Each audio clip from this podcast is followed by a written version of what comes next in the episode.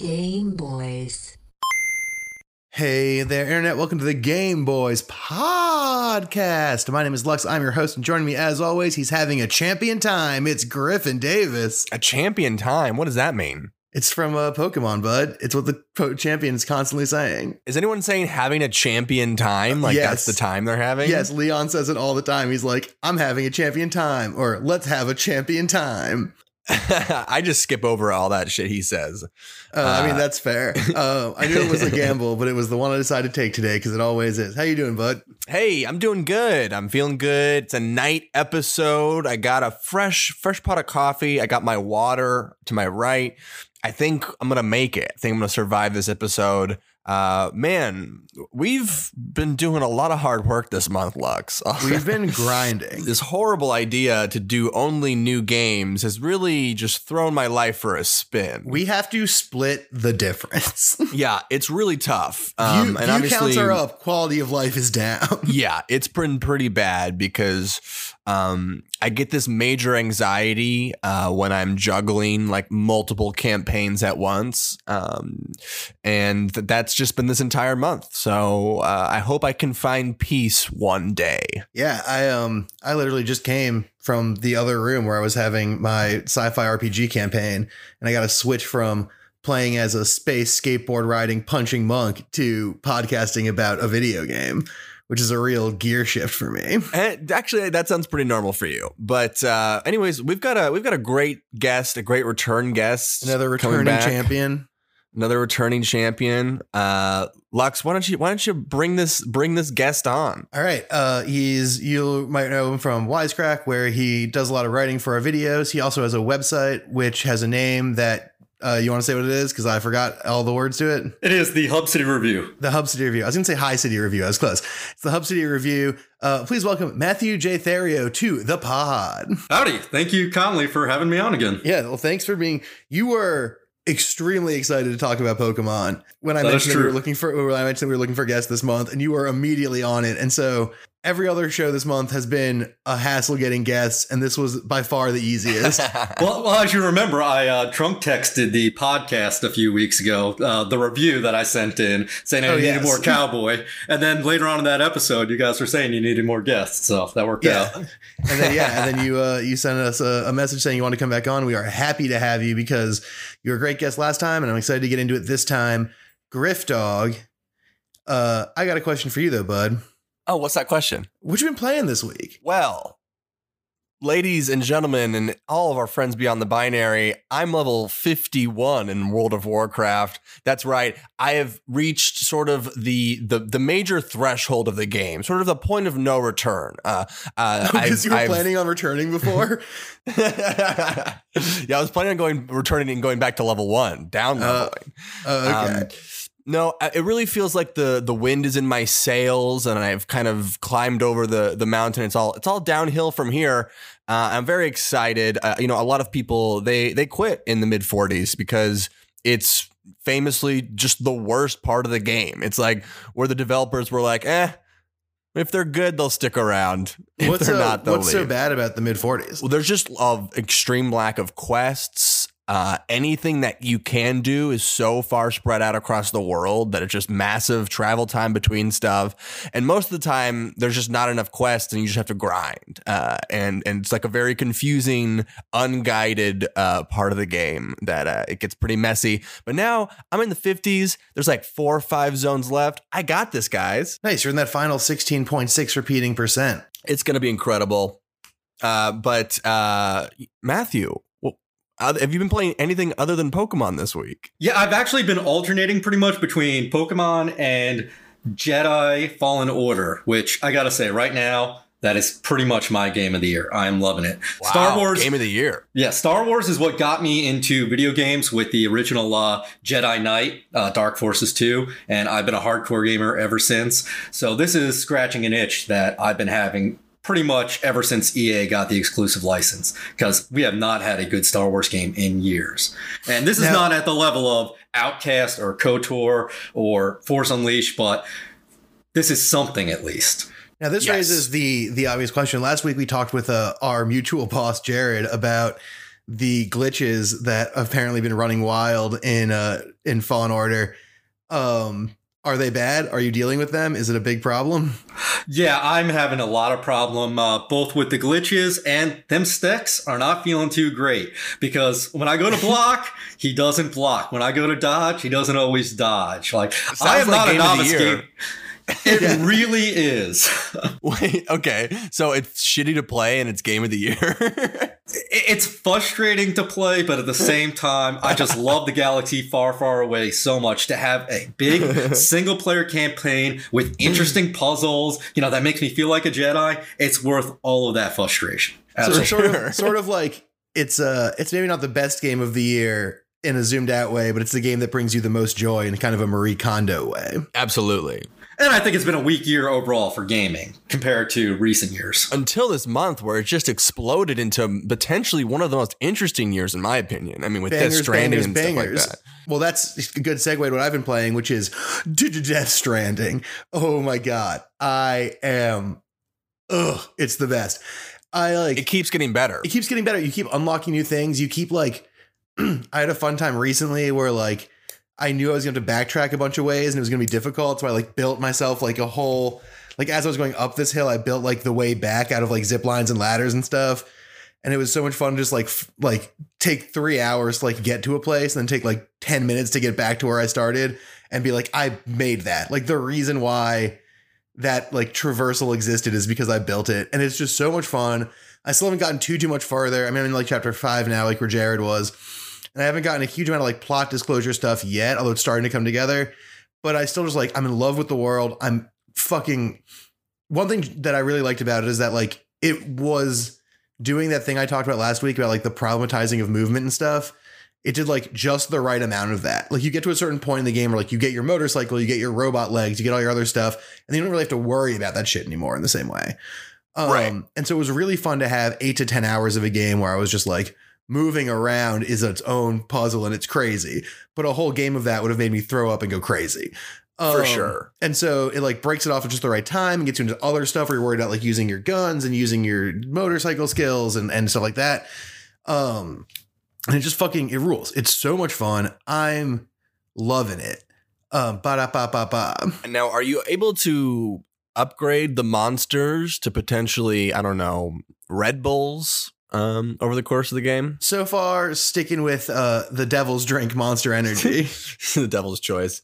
Yeah. yeah, I mean, you know, you know that famous YouTube video of the lady explaining why it's the Devil's Drink. Yeah. Why is that? Because the prongs on the, on the because uh, it's the the Hebrew letter Vav, which is the sixth, and it's the M is made of uh, theoretically six Vavs, so it's six six or three Vavs, so it's six six six. you explained that better than she did in the video. yeah, it's because I speak Hebrew, uh, and she Oh, does. Okay. You, so you get free monster for life. Yeah, I go in and I just um, I just like ask uh, I just say random words in Hebrew. I'm just like Mashe routine, and they're like, "Here's your monster." I'm like, I just asked her where the bathroom was, idiots.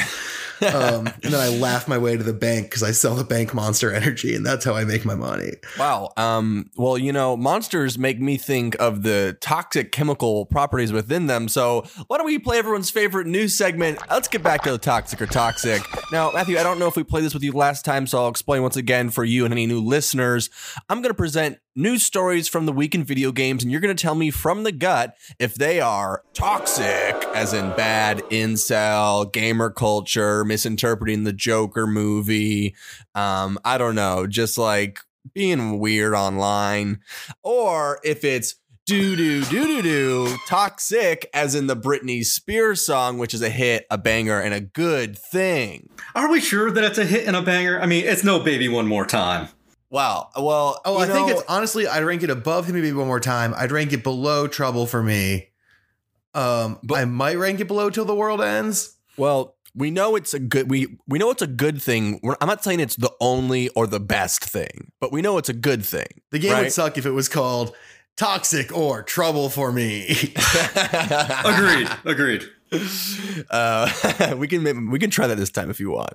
Uh, news story number one: uh, Google Stadia is reportedly burning out Chromecast Ultras. I mean, Uh, Do do do do do. Yeah. I, I just want this to burn and fail. I do not believe in the all streaming future whatsoever. I believe in property and owning it. I want to own my games, and Yeah. so I have no interest in this being the direction that the video game industry takes. Yeah, I tend to agree. If we're not nationalizing games, which is obviously like what I think we should do with everything, they might as well. I should have them myself, and I certainly don't want Google to own them.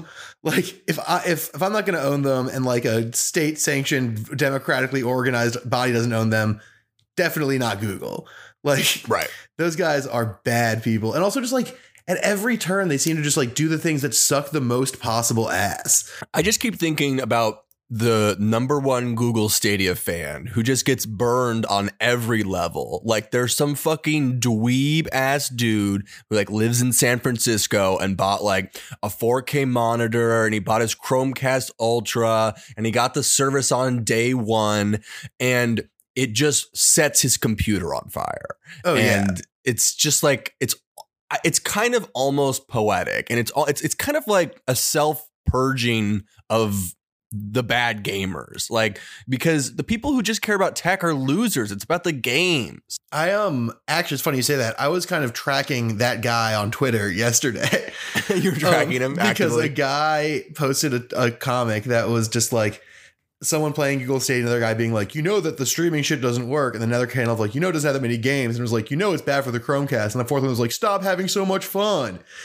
And it was like clearly a pro Stadia comic. And I was just like in this guy's replies, watching him just get roasted to death by endless people, just being like, Who the fuck are you? You fucking Google, like Google Clout Shark.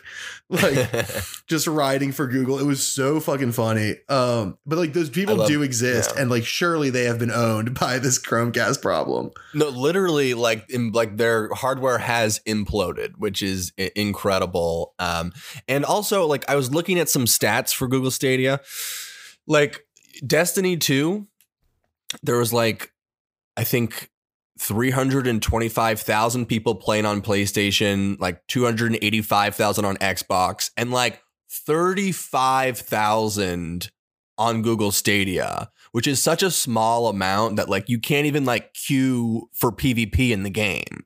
So it's just like it's just effectively like what is this for? This sucks. You shouldn't be charging for this at this point. This is like the worst beta I've ever seen. It's like insane that they're like bringing it out as like a full service with like 22 games that no you can't really play online with anyone I mean, without if just we if we want to catching like, on fire.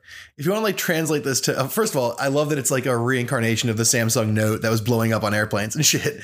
I'm glad that's back in the discourse, but also like if we want to translate like broader video game shit, it's just like they there's a status there's a status amongst game developers they can put out a thing that isn't all the way done. Um, and it'll just get done later, and everyone's gonna be okay Right. with that, like all alpha shit. And that's what this reminds me of. It just reminds me of like a half baked idea that came out to come out, um, Right. And then like thought like the buzz of it coming out would carry it, but like it's such a big investment, such like a serious thing, like no one jumped on it because fucking duh. I would have to say that games like Destiny seem the only games that really could exist on this service because they're already ephemeral. If you wanted to play Destiny as it originally was with Peter Dinklage, that game just doesn't exist anymore. It's gone the way of uh, PT. Uh, so game streaming, which is hey, all of these games, even the single player ones, are ephemeral and they're going to lose access one day. That's what that's all about anyway. So the people that are doing the games as service that are used to that, I can see some value there. But for the people that like meaty single player games, there's no reason that should be on a server somewhere else. Yeah. And how dare they? Uh, moving on. uh, news story number two farmers are putting VR goggles on cows in order to relax them and show them like chill f- hills and like grass. All right, that's a big fat doo for. Okay. Completely agree. You guys say putting the cows in a literal matrix is uh, do do do do do. I mean, if we have the te- like, okay, the obvious like meta level solution is like, hey, let's not factory farm these cows in conditions that make them feel awful. Um, but if we have to do it and we have VR tech to make their time a little less miserable, you know, like As long as it doesn't drive up the cost of steak, I'm good with it. Yeah. yeah, like I just like obviously there's a certain degree of like bandaging over an open wound kind of thing to this, um, which I'm not in love with, but like I love the visual of cows wearing VR goggles. That makes me Look. very happy. As long as long as they don't give these cows Google Stadia, I think their experience will be good. Yeah, I mean, Um, look- but There's good immersive VR environments out there, so like maybe it's interesting for the cows. I just think that like doing the most you can to help your cows out seems good. listen, imagine though, like if it's like really shitty VR, it's like that the frame rate's all messed up, and they're like, God, maybe I'd, I'd rather die than The cows Watch just really- like the cows are all just fighting to get to the front of the like shoot them with the air gun line. They're just like, let me out of here. and the VR goggle blocks it like a bullet, And like a, the air gun can't penetrate the VR goggles. It can't And then- penetrate the VR goggles. And now we have bulletproof cows running wild. Yeah, and that's how we that's how we lost them. That's how big tech. That that's kind of our new Judgment Day, I think, or dumb Judgment Day.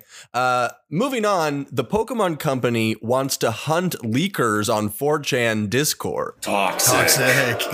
Wow, Pokemon Company, what's going on? This is like emblematic of like the status quo. Like Disney's taking down all the baby Yoda gifts. It's just like fucking chill. Like you I don't know. I I hate this shit where like businesses try to get out ahead of like potential infringements on their shit in such a way that just makes it a bigger deal and they just act like dicks about it. I just like don't who the fuck cares? They- Who cares if it's leaking? The game's fucking out. Yeah, none of those leaker side non-disclosure uh, forms or anything like that. No NDAs. You know, it's who cares if they leaked it. Yeah, and it's like what uh, is the fact that like fucking Grookey gets a big drum a fucking trade secret? Like, are we serious right now? Like, that's fucking insane. Like, it's it's just not the sort of thing about which this shit matters. Yeah, uh, it didn't seem like anything impeded the sales of this game really in terms of information. If anything, some of it's just like soft promotion in a way, right? Yeah, totally. I mean, they they made the made the Dex choice that I liked. A lot of people hated, and like,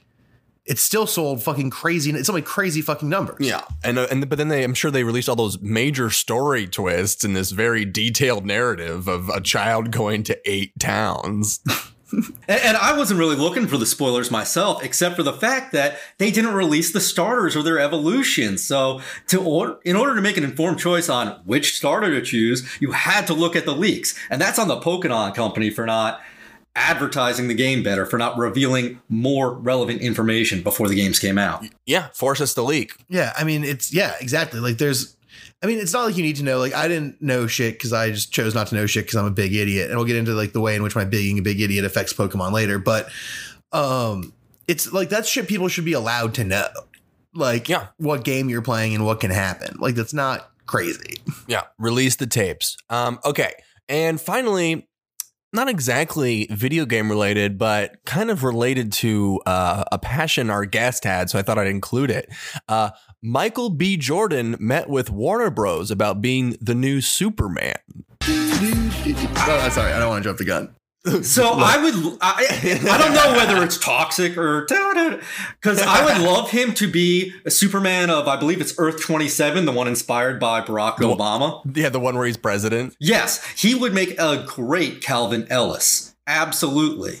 Uh, the real Superman, uh, I'm not a huge fan of uh, all this, you know, new casting that's going on. I like the characters to look like the character. I don't like some of the guys they've already cast as Superman. I want the guy that looks closest to the John Byrne, you know, circa Man of Steel 1986 Superman as possible. And Michael B. Jordan is a far cry from that. But Yeah. is he close to other versions of Superman? Absolutely. I will say this. I think that for a lot of characters, I think that the questions of race and appearance are pretty mutable. I think that for Superman, it does matter a little bit more than others, precisely because, like, to say that a black Superman lands in Kansas and then affirms like a really positive view of American culture and the people in America is like fucking nuts, right? Like that would never. That's not how it would go down, right? That's what that's what fucking Mark Millar's Red Sun is about, right? Like where Superman lands and his relationship to the society around him, like determines the kind of superhero he is. For sure. Um, and so like black Superman landing in like notoriously not super friendly to black people Kansas does not make me think he becomes like an American values guy. Which is Kansas is kind of Kansas is kind of like white Wakanda. Although No. moving over, Moving over a state or two to uh, Oklahoma, I know we're going to be talking about who's watching The Watchmen later, and they did have a racial change in one of the uh, characters that I think worked out very well. If you watch the last episode, Yes. Oh, we've all been watching. we will get into that um, when we get to that. But yeah, I think that I, I'm pro Michael B. Jordan because I just think that it'll be interesting. I think he's a good actor. I think he'll make a good movie. But I think you can make a compelling argument for like why making Superman black interferes with some of the ideas of Superman in the first place. So in this Barack Obama Superman version, what is what does he do? Does he just like does he still do drone strikes? Uh, no, he just flies over to the other countries himself as Superman, and no one realizes, despite the fact that he doesn't wear glasses as president or really switch up his hair, that the president of the United States, who you see on TV all the time, is also Superman, who you see on TV all the time. It is pretty immersion breaking. I Okay. kind of love that. Yeah, I don't know. There's something fun to that. Um, all right. Well, thank you, gentlemen, for playing Toxic or Toxic. Let's get to the main meat of this episode the game that we've all been playing this week and falling a little bit in love with. But first, let's hear about the history of this game. In 1995, Satoshi Tajiri created Pokemon, a game about fictional creatures which human Pokemon trainers catch and train to battle for sport. Since then, the franchise has become one of the highest grossing media franchises of all time, spawning a hit anime TV series and sequels for the next two decades. With the release of the Nintendo Switch in 2017, fans eagerly awaited a next gen version of Pokemon. But controversy erupted after fans were told that not all of the Pokemon from previous games would be included. This lack of Pokemon was referred to as Dexit, in reference to Britain's own Brexit, and passionate fans of a game for children began filing petitions to the White House and even sending death threats to designers at Nintendo. On top of that, hackers leaked massive amounts of the game before release. In this new digital age, could an innocent game about animal abuse be the very best, like no one ever was? This week, it's Pokemon Sword and Shield. Man, what a fucking game. What a game. We're here. It's another Pokemon game. What a game. What a game. What a mighty good game. What a mighty good game. Um, all right, Matthew, you're the guest. What are your thoughts on Sword and Shield? Pop off. Yeah, I gotta say, this is definitely one of the best games for Switch, one of the best Pokemon games of the franchise. Sure. But I, I think that's a pretty low bar considering how much potential this game had. I, I kind of see Sword and Shield as red. Setting off from Pallet Town, you know, you know he has the potential to become the champion of the whole region. But imagine if he lacked that ambition and just like stuck to his starter, didn't catch any Pokemon, only ever fought youngsters on Route 1 and just stayed there. Like, he's not reaching his full potential. And that's Sword and Shield for me. You know, there is such inherent strength in the concept of magical dogfighting. There is such deep nostalgia for this brand that goes back 20 years to when we were kids. There are so many resources afforded to the most profitable intellectual property of all time. And they finally have proper hardware to put it on. This game could have been so much more. It could have aspired to be the very best like no one ever was. Instead, it's merely great, but it's not the champion. Yeah. I Yeah. feel very similarly. Yeah, well, I think that it hits this weird space where like they could have really just revamped the game in a lot of ways, like added sort of live voice acting, added some more nuanced specific animations, added other sort of real-time features, different quality of life things. But then it would have felt like a really different game than the past ones. And I don't know if that's good or bad necessarily. I don't think it necessarily is either good or bad. But like I think that they really wanted to stick to the sauce and just sort of mess with it as little as possible while still updating it. And I think all the ways they did update it are great. Um, but I do kind of agree that like I don't know, I do kind of wish they had a little bit more juice. I don't really care about the voice acting stuff, which I know other people are bothered by. I do wish that like some of the moves had cooler animations. Some of them do have really cool animations. I actually found the lack of voice acting to be the biggest omission, specifically because the improvements in the animation, you know, now that we have a high definition Pokemon game, the characters look like they're pantomiming. Like, it, it yeah, especially, did you guys get to uh, all the gyms? Oh, No, I'm halfway. I'm on gym. I just finished the fire gym. Okay, so this is going to be a bit of a spoiler. Ain't nothing There's I haven't beaten in this game. Th- There's one of the gyms, the seventh one, uh, where the gym leader is singing, and so you're reading this rocks, the lyrics to his rock song, but you're not hearing anything, and it's just so immersion breaking that, yeah, it's annoying. Yeah, there's there's many cinematics in the game that seem like they were designed and framed to be heard, but you're just reading text. I noticed that at the very beginning intro cinematics of the game, where like the the head guy of like the league or whatever is like introducing people. It's like this feels like I should be hearing this, uh, and so yeah, that's a weird omission.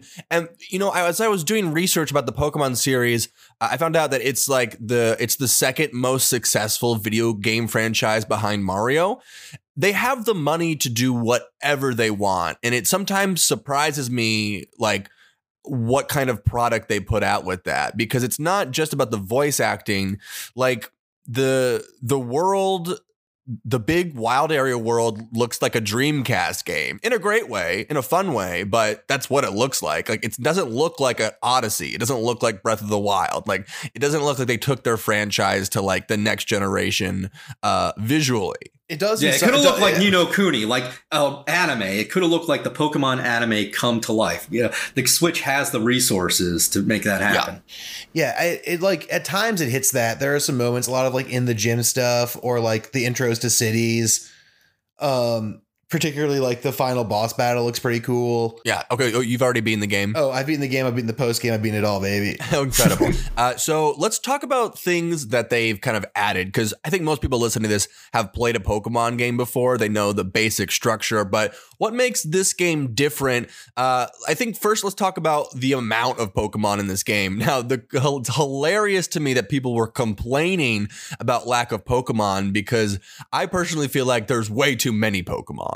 Like when I go to grassy areas, I'm overwhelmed by the amount of Pokemon in them. Right. Well, this is the problem is that there are actually, I think, I, I might be wrong with this, but there are close to or more than the normal amount of Mons in the game, but you can't add in Mons from past games. There's, there's like 400, right? Total. Yeah, and you used to be able to like get all the mons, and then would open up other mons, or you could transfer mons in and stuff.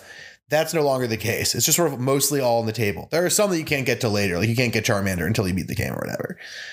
Um, but like for the most part, they're all on the table from the jump. And so people are mad about it is that they can't like import their favorite boys from old games, or like those guys don't show up again. But it is like you said, there's just like so many Pokemon, and it just paints a fun picture and gives you so many options of how to play through the game.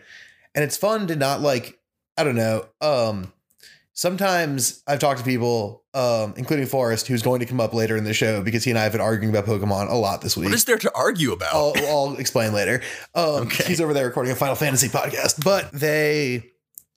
Like, I guess the idea is that like I don't spend time wishing I had old Pokemon because there's so many ways to solve the puzzle of good Pokemon team with the 400 that they have.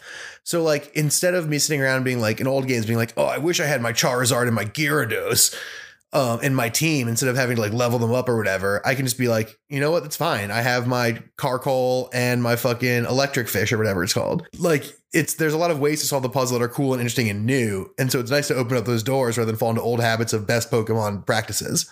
I I personally don't mind that Junichi Masuda hunted some Pokemon to extinction in this game. What I do mind is that Noah, he picked the wrong Pokemon to put on the ark. I want to say seven or eight of my top 10 favorite Pokemon got the axe, and I just don't have access to any of my favorites anymore. See, that's So- what I love though, is that like it's kicked me out of this rut where like I'd play other games and I'd have like very classic like builds that I'm used to. And now I'm just like trying out all kinds of new stuff. yeah, because all these new Pokemon look cool. Like, and I, I want, I, I don't want to feel the stress of like also having to catch another fucking Zubat or some shit. You know, like, like I want to focus on the new weird bat stuff. Yeah, the new weird bat that has a instead of a big mouth has big ears. Yeah. But uh so then the I guess another big change that I've noticed in these games is like obviously they're they're 3D. There's some cool little secret areas where like the camera turns and shows you a little hidden area.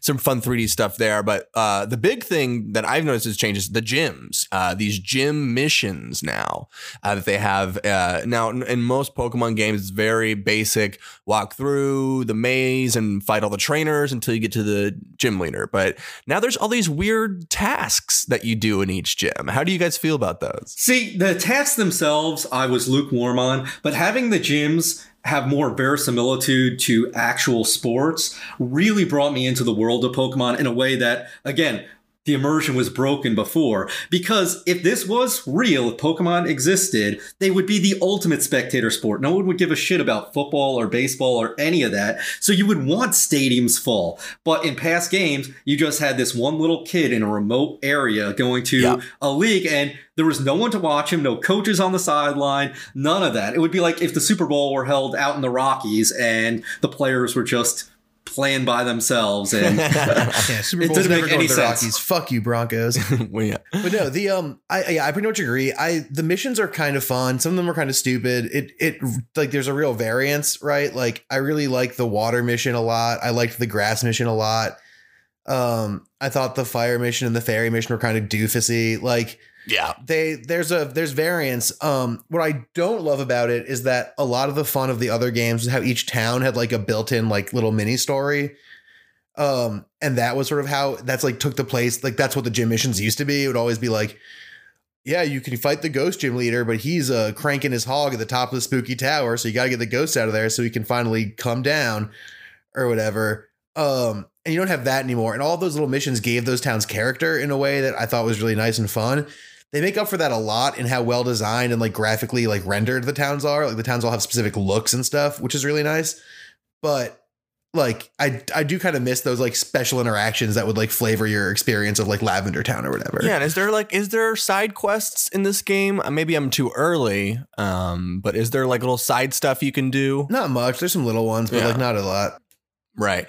Um, I mean, maybe I- there are and I breeze past them, but I haven't seen a lot. yeah, I didn't come across a single one. Yeah. Yeah, going back to the the sporting arena thing that Matthew was talking about, I think it's uh, very funny that there's this like entire crowd who just like watches just like a gym leader just repeatedly get his ass kicked by just kids just one after another. Like I think that's very funny to me. That's part of the eternal goof of these games is that like everyone's like, this is the gym leader. They're sweet. And then this game is all about like how most people don't make it to the finals, but then like everyone you meet makes the finals. And so just like Nessa's just been getting rolled over and over again by all these fucking teens. because they preface you every time you go to a gym your your hometown rival who is basically just the, one of the worst pokemon trainers i've ever met uh, Well, I he respect comes out of the- I every gym energy.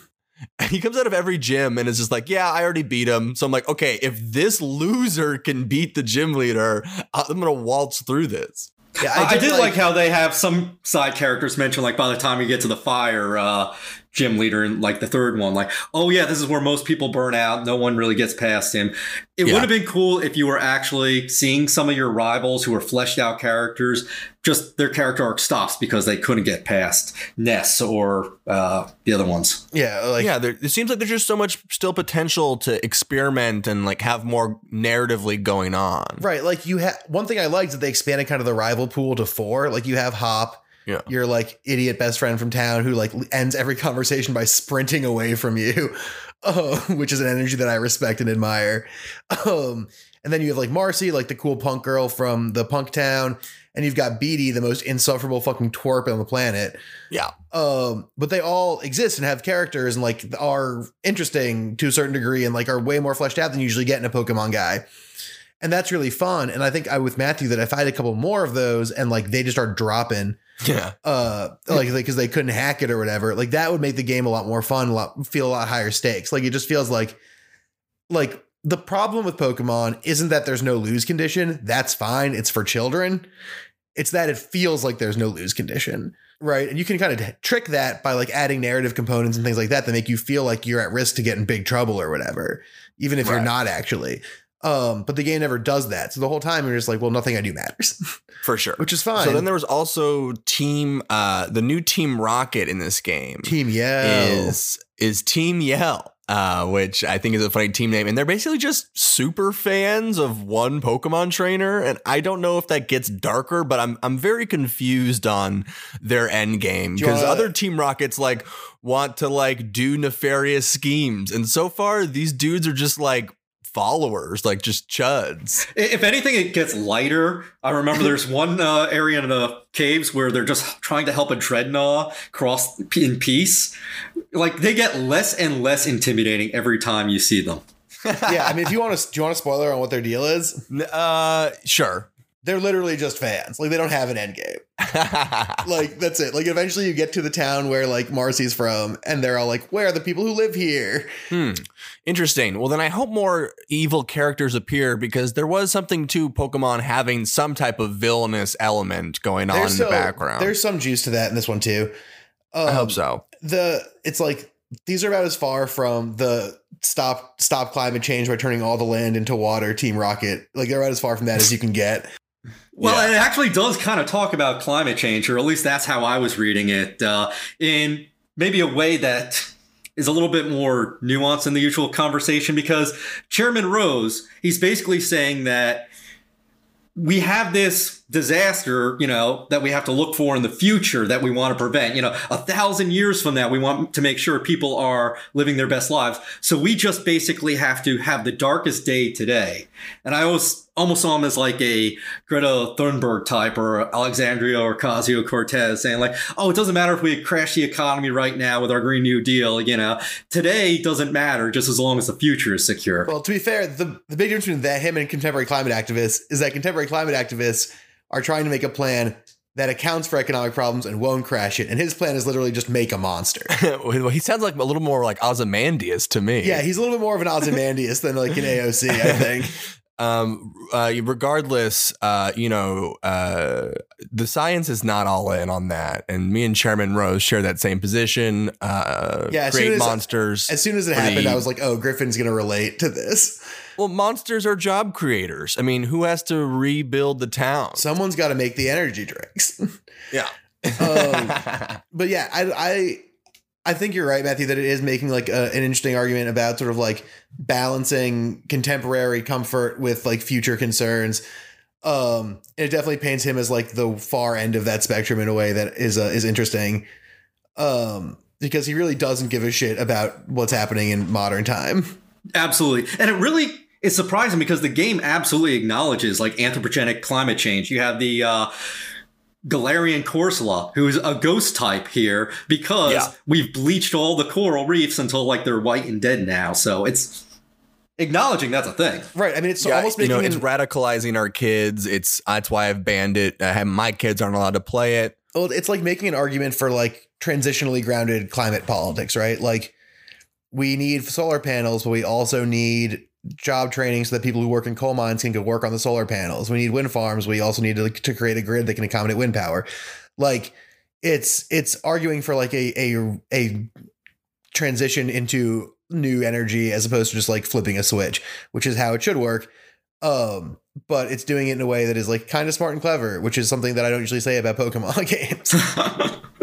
yeah um i mean we're far from team land team water discourse I love, but it's still my favorite of all time. My favorite turn everything into land. Ooh, baby. Um, yeah. One other thing I enjoy about this game is that you get a team XP bonus so that your other Pokemon can level with you so that you're not grinding as much to get all your characters to be the same level. I think just a little quality of life stuff like that I'm really enjoying. And I do like the cinematic touches as you leave a town and stuff like that. Like the three gym leaders like wish me good luck on the future adventure. So there is fun stuff uh, and and touches to this game. Uh, but ultimately, it does it does feel like a softer, like less conflicty, just kind of like an easygoing and uh, adventure. Um, and uh, I'm curious to see how it ends. Yeah, throughout, Sonia keeps telling you all these things that are going on. Don't worry about them. I'm the Pokemon researcher. I'm gonna focus on the main story. You focus on the side quest of completing the gym battle. You don't have to engage with the legendary Pokemon at all. That's my job. Yeah, it's so funny. There are parts where someone's like, there's a big problem. And you're like, oh, cool. I'm a really good Pokemon trainer. I'll help. And they're like, no, no, no. You need to be getting badges. And you're just like, but there's a big problem. And they're like, badges can't do it. Um, which is very funny to me. Um, I do really like in this game also that they have a lot of interesting type combos, which maybe sounds like some deep nerd shit, but it makes for much more interesting battle shits. Um, for instance, fighting Leon at the end is not easy. um, I was able to win, but it took me a long time and like all my items That's really cool. Because, a Pokemon like- game that is challenging, that's great. because What I was your uh, team that you took him on with? Uh, what did I have? I don't remember any of the Pokemon's names because I nicknamed them. I can tell you their nicknames. I had Grunkus, Grandma. Yeah, not Um, helpful. like yeah, Paddington, not, not worth going through. Werner, no one will know Werner what this Herzog. Um, but yeah, I had a pretty balanced team. But the thing is that all of his Pokemon are either dual typed in ways that account for their weaknesses or have off type moves. Like his Charizard has Solar Beam and Rock Slide. And so it's really difficult to win battles like that. And a lot of that's because of the design of the new Galatian or Galarian Pokemon. And I like that. I like that they're weird. Like I got like an Ice Lightning dude, which is like a crazy combo. Yeah. Uh like Ghost Fire or whatever. I'm rocking Applin, which is just an apple. It's one of the Oh, laziest Applin- Pokemon Applin I've ever fucking made. whips. I had Applin for a long and time. Applin is is half ghost. No, No, no, half grass, half dragon. He's half Yeah. grass, half dragon. Yeah. Th- there is a ghost dragon later that's pretty cool. yeah. oh, that's cool. There are a lot of good type Um, combos, which is really nice. Um, one thing we haven't Yeah. talked about that we probably should get into is uh, the wild area. Hell yeah. The wild area is this stretch of sometimes fun, sometimes impossible to navigate because they add visual weather like snow. Mhm. Um, area where you can run around and catch Pokemon, and they range. But once you once you beat it, I think they all just hit at sixty. But until you beat it, they all kind of range from like basically one to sixty level wise, and you can get Pokemon that are way stronger than your team, or you can fight stronger Pokemon to speed level your team, or you can catch rare ones that you want to level up on your own, like all kinds of stuff. And it's really, really fun and it gives it kind of an open world feel that I really like. It's fun, but it's also the most damn. This is some Dreamcast level underproduced shit. Yeah. Like it, like it looks cool, I guess, but it doesn't look good. Like it looks pretty derezed and crappy, and it's just insane that a franchise like this can't can't make that shit look that, like, better. It's just that like the areas aren't differentiated. Like they all look the same. And it sucks because you'll like be driving around and you'll be like, welcome to the Giant's hat. And then I'm like, okay, what's the Giant's hat? And it's like, oh, another grassy hill with a rock on it. Weird. That's Mhm. just like the Giant's seat. Really strange that that's the same thing. Like it just sort of like that part sucks, but I like that you can go around. I love that you can just find Dynamax holes. Um, and I should talk about Dynamaxing, which is a fun little new mechanic. Basically, Dynamaxing yeah, is just is, is that shit evil? Is that shit like not good? That's my theory. it's not evil per se, but it's related to some gnarly stuff. Like it's it, it's a byproduct Yeah. of some gnarly stuff. Well, and either way, it so your Pokemon can get real big if you Dynamax them. A lot of the gyms are built on Dynamax Zone, so like every gym trainer's final creature or final Pokemon gets like real big and super powerful. But throughout the game, you can do these raids where you go into holes and fight a Dynamax Pokemon with like the help of either three NPCs or three online players you can sync up with. Um, and it's really fun. It's a fun way to level your guys. You get all kinds of cool bonuses. You get to see all these Pokemon in weird Dynamax forms. My, my my problem with the dens is the artificial scarcity. All of the absolute coolest Pokemon are the Gigantamax forms, and Yeah. those are the ones with the super low encounter rate. And the den, you have one shot that day, unless you use a wishing star, which you got to grind the uh, for the three thousand watts. So you just have such a low chance of getting like the absolute coolest Pokemon in the game. Uh, like I said, these Gigantamax Centiskorch, Gigantamax Orbeetle. And unless you're a little kid that's going to be playing this game for months and months and months on end, you're just not going to see all the coolest content in these dens. Yeah, I mean that is the the inherent problem uh, with like most Pokemon stuff is that like some of the coolest shit you have to really grind for in a way that is very distinct from the mechan- mechanisms of the rest of the game. So wait, you have to catch specifically big ones? Like they don't eventually just go small again? What do you mean? Like, like so there's difference between Dynamax and Gigantamax. Oh, Dynamax okay. just makes your guys big. Gigantamax makes Yeah. them take on like a new crazy form. Gotcha. A- any Pokemon can Dynamax, but only the ones that you catch that are Gigantamax in the den. Do you then get to use that mechanic when you're battling other trainers? Yeah. Oh, okay. I did not know that. which is that. a cool I'll idea. to- But like you said, this artificial scarcity kind of dicks it up. Um, Yeah. Before we go to commercial, I have a question for you guys, and I want to talk about my argument with Forest because Okay. this is what it's about. Um, Forest is a very calculating uh, Pokemon guy.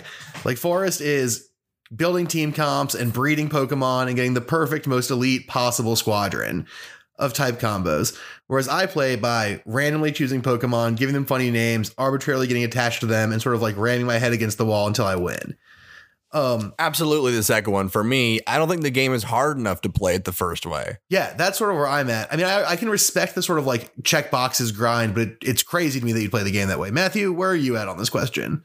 I definitely lean towards the second, but I kind of split it uh, almost halfway. The team that I beat uh, Leon with, I did try for a lot of type diversity at the very least. Uh, and I tried to have type diversity within the move sets of each of the Pokemon. So I'm cognizant of that. I'm trying to get into the end game and the meta and all that, you know, and think about, okay, what nature should my Boltund be and how do I change that nature and which uh, EVs would I want him to have? That's not something I've ever engaged in before with past Pokemon games, but it's something I've been watching some YouTubes uh, about recently, and I, I think I might want to explore it now. All right. Well, you and Forrest can be box check perverts together, I guess. Oh no, I would never give up the ones that are cool looking. I just want to make sure they have the best stats and natures and abilities of the cool looking Pokemon. Sure. Um. All right. Well, I think Forest team is cool looking. I shouldn't say it's not cool looking. It's just that it's built through such a fucking uh, sports analytics approach. Um. That it, it's it's sh- shocking to me given the nature of Pokemon. Um. Do we have anything else we want to say, guys, or should we go to commercial? Okay, commercial. Hey there, Internet. Welcome back to the Game Boys podcast. My name is Lecture Coastal Griffin Davis. Your guest is still Matthew J. Therio, and we are still talking about Pokemon Sword and Shield. Now is the part of the game where we, or part of the show where we rate that game, boys, girls, and friends beyond the binary. The way this works is Matthew, you will go first because you are our guest, and we will each give our final thoughts and then a rating about the game on a scale from one to five joysticks. So take us away, bud. Well, I like your rule about if there is another game that did this better, you can't give it a five. I do think that the best Pokemon game is Pokemon Sun. It just had better designs for the Pokemon. It had something that this game is sorely missing, even worse than the national Dex. That is the global trading system. There is so much friction now in getting the Pokemon that I want, building the team I want. Sword and Shield do some things better than anything else. The verisimilitude of the Pokemon League as a sports franchise, I absolutely love. However, there are steps backwards. You know, it's been two steps forward, one step back, and I just can't rate it a five because of that. Still, I'm going to be playing this game for a long time. Love it, enjoy it, despite a lot of criticism. Yeah, sure. Wait, so was that, did you give it a number? It, it, it can't be Yeah, numbered. a, a four out of five. ah, there it is. Ah, yeah. four, four joysticks. I thought I okay. I thought I said maybe, I, that. maybe, I, maybe I just missed it. I was chewing on a pen, and sometimes I get really into chewing on pens. Um, Griffin, how about you? Um, one thing I didn't mention that I really am enjoying about this Pokemon game is the music. I think Yes. the music is is fantastic. I think it's different, uh, but but familiar. Well, the Um, god, the, uh, the Undertale god, Toby Fox, Toby did Fox some of the tracks. did a did a good song on there, and I, I love the song when you first meet the legendary wolf in the forest. Oh, It's yeah. like a howling song. It's just like there's been some songs that like slap. Uh, I think that's really great. Um, there's also been some new like they did some interesting stuff with like really special ways to evolve Pokemon. Like there's a Pokemon that you have to like just put into your party and then bike through an arch in the wild area and once you pass through it it evolves. Like there's like all sorts of secret fun evolutions. There's a pokemon that only evolves if you cook the right dish in front of it.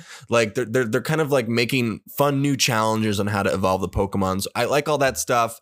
Uh, but yeah this game it, all the Pokemon games are are like crack. Like we're gonna play them. We love them. We love the repetition, and we just love the we just love the vibe and everything about them. But this game does feel like a missed opportunity to like make a next gen Pokemon game.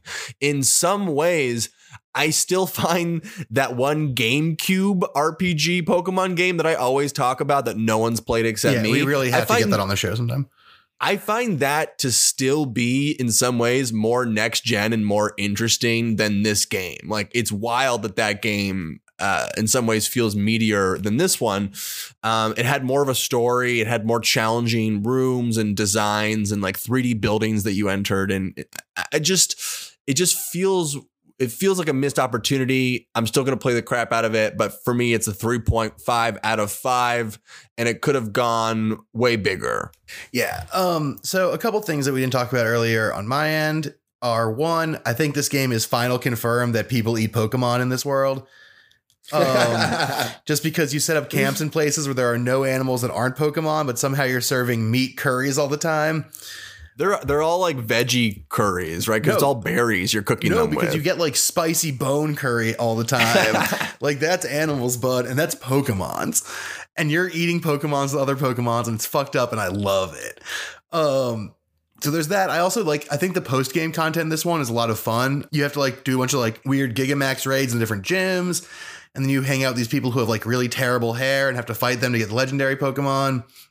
That stuff's really fun. There's a lot of really fun little things in this game. I like the battling. I like that there are some random, really hard battles. Like there's that one restaurant owner who has the Clefairy and Clefable who like is probably the closest I came to losing aside from Leon anywhere in this game. Just like getting rolled. That's hilarious. Same. just like getting rolled by a rando. Right. A lot of people have gotten rolled by the same rando. It's very good. That's awesome. And little things like that are really fun. I like the way it looks. I I like the way it looks. I guarantee it. Um, but You're gonna like the way it looks. but I, I basically agree that like somehow, and I don't think it's the voice acting, right? Because like Mario, like Super Mario Odyssey, like they didn't add voice acting to that. Everyone's still woobling around and being like bloop bloop bloop bloop bloop text or whatever. Um, but for whatever it is, for various reasons, just doesn't feel as as leveled up as other Switch games have. Um, and so and that sucks because in so many ways it is a level up, and in so many ways it is a lot more fun, but as like the gestalt of it just feels like lacking a little bit. Um, and so I'm gonna also give it a four. Like Matthew, I think it's really fun. I'm really enjoying it. I'll probably continue playing it every once in a while, just goof around in that world now that I've I've beaten most of it. But like it just doesn't quite juice me up the way that I wish it did. I wish that it had like a little bit more beef. Um, a good a good thing on this is that like today, Children of Morta, a new a new RPG for the Switch came out. Um, or maybe it was recent release, and I was just like, oh man, I'm gonna get that game because I really need an RPG. And then I was like, wait, Pokemon was supposed to be my Switch RPG. Um, and it sucks that like it didn't scratch that itch in any meaningful way. Um, it scratched the Pokemon itch, which is cool, but it didn't scratch the RPG itch, which kind of sucks. And so yeah, I'm gonna give it a four out of five. It's a really fun Pokemon game. I think Sun is better. I think Black uh XY is better. I think Black 2 is better. Like, I think there are better ones. I think this is a really cool first Switch game. I really hope they keep pushing the limits and we get something even cooler in the future. Um, but now it's time for our current segment that we're doing on the back end. It's time to ask a big question. Who's watching The Watchmen? Matthew, you watching The Watchmen? You know I'm watching The Watchmen. Yeah, I do Uh, actually and- know that for a fact. Um, Yeah, I love this latest episode where are we doing spoilers for Watchmen? uh, Let's go. Spoilers, Spoilers, for if you haven't seen all the most recent Watchmen's. All right, uh, Hooded Justice, uh, you find out, you know, was uh, Ben, uh, whatever the last name is, you know, the old man that hung the sheriff. Uh, Yeah, he was- William, whatever. yeah, he w- Ben Reeves was it? Yeah, something like that. Yes. He was Hooded Justice from back in the day, and that makes something from the original Watchmen, you know, a design that, you know, David Gibbon, you know, had with the noose around the neck, you know, so much more significant with the way that Lindelof is going hard into the racial tension of 2019. Like they were able to combine the original Watchmen with the themes of the new show in a way that made a lot of sense. Yeah. I think I hated the first episode. I thought this show was going nowhere, and every subsequent episode has gotten better and better and better. Oh yeah, I've really liked a lot of the more recent episodes as far as like being like individual TV episodes. I wasn't loving them as a series till this episode. I thought this episode tied together a lot of the ideas at play here. I thought that making it so that Hooded Justice wears white eye makeup around his eyes when he puts on the hood is a really profound statement about sort of like who's whose extrajudicial violence is allowed versus who is is not. Like who gets to be a superhero, who gets to be a terrorist kind of question. Um, and I think that it gets into that in a really cool way. And I think that that puts a lot of the earlier episodes into a really interesting context. Um, Jared was on the show last week and was saying that he thought I wasn't being generous enough to the show and that was going in a cool direction. Um, I want to apologize to Jared because it turns out he was right and I was wrong. And I want to challenge Jared to a fight. Unrelated. All right. Well, you guys live close to each other, so it shouldn't be hard to set up. For me, this is the first episode where the politics weren't fucked up and confusing. Like all the other episodes, I'm like, okay, the cops are good, but they're hunted by the racists. Some cops aren't allowed to use their guns. Isn't that scary? Like so many things being thrown at the wall, and I'm like, this is very confusing. And then I, I hope they're doing the right thing with it. This episode uh, on its own is really good and I think has very clear politics, but like I'm not sure if it like makes the earlier episodes like make more sense um for me oh, personally. for me, it uh, does just by being like, this show is about who owns violence, basically. Um, which is sort of like the core Watchmen question initially is like who owns violence, who's allowed to do violence. Uh, and I think this episode kind of cleared that up, and it was like white people, um, Right. Which is like interesting and and generally considered to be true. um, you know, I forget who was talking about this, but someone was talking about how like Batman is silly because like when has any billionaire white person ever needed a mask to get the justice that they want? Um, and the show really takes that idea to task in a way that I'm really into. Yeah. So uh, hopefully they stick the landing on this stuff. I mean, is there any other big uh, comic, to, like TV show moments that stood out to you, Matthew? Uh, I really have. I like the previous episode as well with uh, Mirror Glass or what's his name? Uh, Glass Mirror or Uh, the mesmerism Looking guy. Glass? No, uh, Looking Glass. Yes. Yeah. Yes, who's basically this uh, updated version's Rorschach, you know, that same character archetype. And I love, you know, at the end where he is being kind of red pilled, you know, with this truth about, you know, what Ozymandias really did. And I'm interested to see what direction that takes the character. Uh, yeah, just very fascinated there. Uh, how Yeah. they're playing on that character archetype. Totally. Yeah, I think it's interesting how they've implicated the Rorschach character, the specific Rorschach character, while still like leaving some space for this like kind of like vigilante kind of proto Batman y type guy to do some work. Um, yeah, I mean, I I was I mean, last week I was so not feeling the show in a major way. Uh, I was like impressed with it technically, but not a big fan. But after this week, I'm I'm pretty on board. hmm See, I like the technicality of it in that the first few episodes weren't character focused, but the last two or three, they're spoke, focusing on a specific character, just like the original comic book. Each, you know, was devoted to the point of view of one of the characters. I like the interstitials of what's the show called? Uh, Heroes in America or something like that. Minutemen. Uh, no, They- yeah, Heroes in America, I think is the in, in the show in the show, and they show the Minutemen in there. Yeah, which Uh-huh. is sort of like uh, how at the end of every issue of Watchmen, you had uh, the Black, not Black Pearl, but uh, what was the name of the pirate uh, No, comic book? it, wasn't the Curse of the Black Pearl? No, that that's the Pirates of the Caribbean movie, No, but I- it's something very similar to that. It's the Curse of the Uh, Black something. I know that. Yeah, yeah, and I, I like how they're looking not just at the themes and events of the original Watchmen, but also the structure and trying to replicate that in a new medium.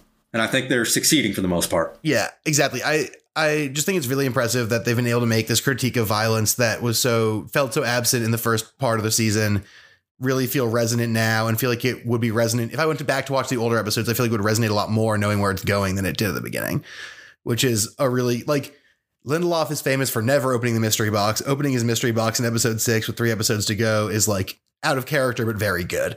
Um, Yeah, and I'm very agreed. into that. Um, all right. Well, I think that's just about it for the show this week because we are already pushing an hour. Um, so let's do some quick plugs. Matthew, where can people find more of you? Because you've been a great guest, and I'm sure they're going to want to get more out of you. Okay, you can find uh, videos by me on Wisecrack. Uh, you can find articles by me at the Hub City Review, and you can listen to my podcast, the Super Sexy Podcast, where every other week we get together to speculate as to the sex lives of superheroes. It's locker room talk for nerds, geeks, fanboys, and any and all aficionados of pop culture. And that was actually inspired by my last appearance here when we were uh, talking about uh, the uh, sex lives of Batman and Joker. Oh So- yeah, do they eat ass? One of my do they eat ass? Yes, One of my that is the genesis. R.I.P. Do they eat ass? The genesis of my podcast. Yeah, maybe we'll bring it back one day. Uh, Griff Dog, what you got going on? Uh, let's see. This comes out on Friday, so uh, we're about a week away from the next "Nobody Yell at Me." Jesus Christ, live already? Las- I know. I kill. fuck? Yeah, dude. I do this every month. Hang me. It sucks. Oh, hang Uh, me, no, daddy. I love it. Come, come, come, come. It's great. I love it. Uh, we've got some incredible uh, guests. As always, we've got uh, Luke Null from SNL doing some musical comedy. We've got uh, Sherry Cola doing some stand up. We got brand new sketches from the team. It's going to be a great Christmas show. I even hear uh, Santa might be showing up. Wow. Well, you've got Santa. I've got Slamta at Party World Wrestling presents WrestleMania, baby. Um, it's coming up soon. The show is December 7th, which is a week from Saturday. Shoot me with a gun. Um, that is so soon. Let's both just kill our. Yeah, I think that's what go- we should probably do.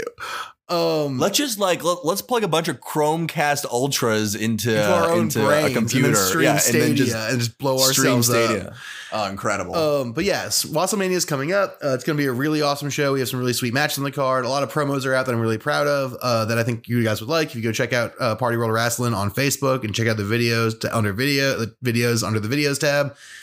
I'm really happy with this promos this cycle. They're really great. If you want to get exclusive donor merchandise like shirts, sweaters, I think cups or candles, you can do that by going to igg.me slash at slash wasslemania. Wassel. You guys have candles? I think so. We did candles last time. I think we're doing it again. igg.me slash at slash wasslemania. Wasslemania is spelled W A S S A I L M A N I A. I wish we had done Vapesmiths because everyone would know how to spell that, but we're doing Wasslemania instead. It's going to be a really rad show. I'm really excited for it. If you can't make it to the show in Austin on December 7th, we will be Twitch streaming it on twitch.tv slash party world wrestling, and I'll be plugging it again next week for sure. So stay tuned for that. It's going to be really cool. Don't forget to check out Haley's Instagram at Eat Every Sound for some really cool ASMR food content. She makes really awesome stuff. I think everyone would love it. Go subscribe, listen to it. It's going to be a bonus to your life. That's going to do it for the show. My name is Lex. I'm your host. Your co-host is Griffin Davis. Your guest is Matthew J. Therio. Your editor producer is Haley Clement. Your international music is by Matthew Morton. Your art is by Brittany Metz. Goodbye, Internet. We love you very much. Pokemon Sword and Shield.